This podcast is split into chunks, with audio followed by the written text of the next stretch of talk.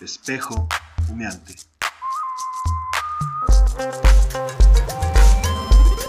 Espejo humeante.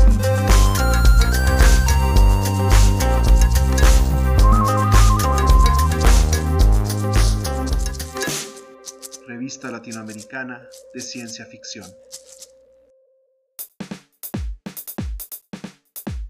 Para ganar esta revolución hay que morirse. Vámonos pues muriendo a prisa, para que los que queden puedan regresar a su tierra a trabajarle en paz. Que no esté ociosa. El cinematógrafo de Omar Moreno.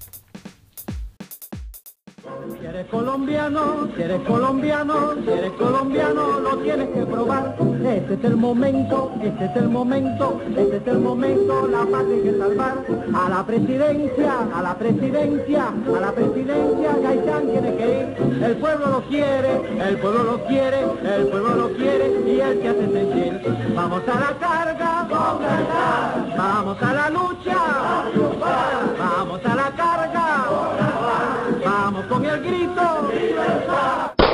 Un proyectil rompe el vidrio de la ventana y se incrusta en el retrato de Laureano Gómez.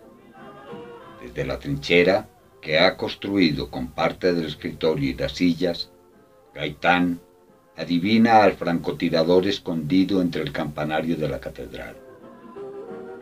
¡Viva el Partido Liberal! Derecho a la huelga. Nacionalización. El olor a aguardiente y a pólvora se cuela por la ventana. Grupos de descamisados armados con machetes y revólveres obsoletos incendian ahora los tranvías sobre la carrera séptima. Cinco hombres de sombrero y ruana terciada se dirigen hacia los ministerios y rompen las puertas con unas barras enormes. Incluso uno mira fijamente hacia su ventana, pero la olvida y sigue rompiendo la puerta enmayada. A la carga contra la oligarquía. Quiere escuchar las noticias, pero el radiecito tiene un tiro. Sin embargo, se arrastra entre los muebles tiroteados y lo alcanza con el pie. Lo prende. Radio Santa Fe informa que los ministerios han sido incendiados sobre las 3 de la tarde.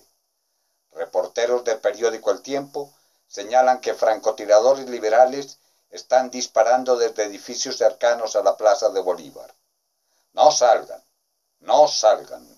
Grupos de delincuentes saquean en este momento el periódico El Mundo. La Policía Nacional restablecerá el orden.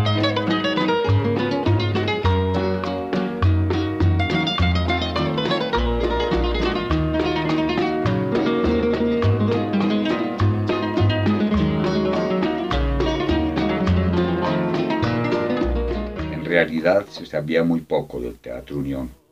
Se murmuraba que tenía una enorme máquina con la que proyectaban películas asombrosamente realistas, gracias a una serie de bielas, de engranajes y de un motor instalado en el sótano polvoriento, que las películas estaban recubiertas de nitrato de celulosa y una emulsión especial de gelatina de bromuro, lo cual otorgaba a las imágenes unas características atemporales y poéticas que dejaba a los espectadores con la boca abierta. Sin embargo, ese día había pocos asistentes. Apenas una joven de falda azul, su novio de mostacho, seis mujeres enruanadas, el fotógrafo del Partido Liberal que había venido a acompañarlo y tomarle una foto para la Gaceta Liberal, y los dos vendedores de chicha y de melcochas. Siéntese aquí, doctor Jorge Eliezer. Quiero una chichita, doctor.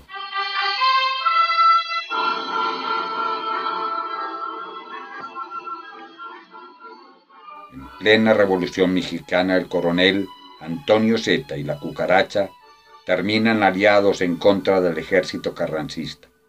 ¿Antonio Zeta? Sí, pues. ¿Con qué ese es el tan mentado coronel Z y sus parceras del norte?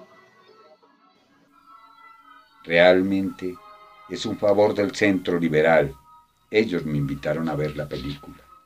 Si no tuviera la seguridad de que el doctor Lanchero estaba en Tunja litigando, juraría que es el mismo coronel Z que combate al lado de la cucaracha.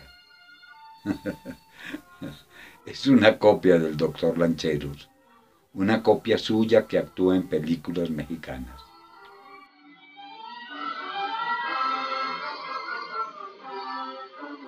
¡Ahí vienen los federales! ¿Por qué me ofende? ¿Qué puede importarle lo que yo haga? No me eches sermones ladinos, que yo no busco recodos para taparme las ganas. Aquí todos saben eso. Qué bellas Dolores del Río. Qué extraña es esta película. He escuchado de las propiedades del proyector para aumentar la fidelidad de las imágenes. Desde la trinchera, el coronel observa el paso de la tropa enemiga. Está herido de un brazo. Adivina el arbusto desde el cual le disparan. Se arrastra hasta alcanzar la cantimplora. Tómese otra chicha, doctor. El coronel bebe ansioso de la cantimplora. Al rato, la angustia pasa, y una suerte de sueño dulce y tranquilo empieza a invadirlo. Primero en las piernas, luego en los brazos, al final en el cuello. ¡Viva el general Villa! ¡Viva el coronel Z!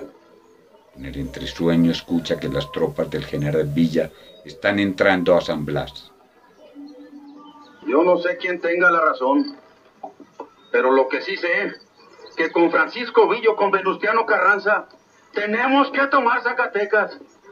Y yo pienso que usted me gusta para mi coronel.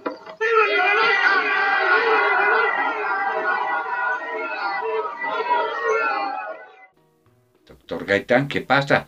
le grita asustado el fotógrafo. De repente, la cucaracha salta desde un risco y le entrega algo al coronel.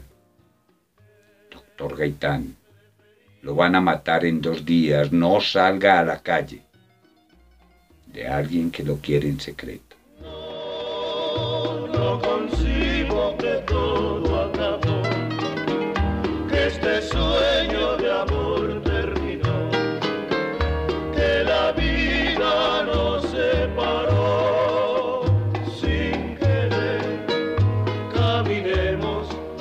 vez nos veremos después. Por fin, los cinco hombres han roto los candados de las puertas enmalladas. Desde adentro, alguien los repele a tiros. Derecho a la huelga, a la carga.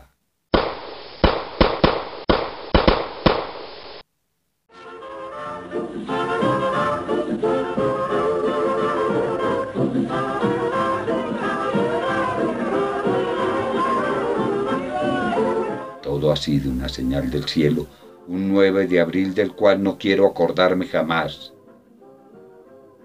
La policía ya ha controlado a la turba. Lo ha escuchado en la radio. La mayoría de los edificios del centro han sido saqueados. Joyas arquitectónicas como los viejos teatros en la Perseverancia, entre ellos el Unión, han sido incendiados, pero a él sus aliados lo advirtieron a tiempo. La radio ya anuncia los departamentos que visitaré este año. Soy un socialdemócrata. Es necesario el control de precios y el aumento en los aranceles para defender la producción nacional. Es necesario.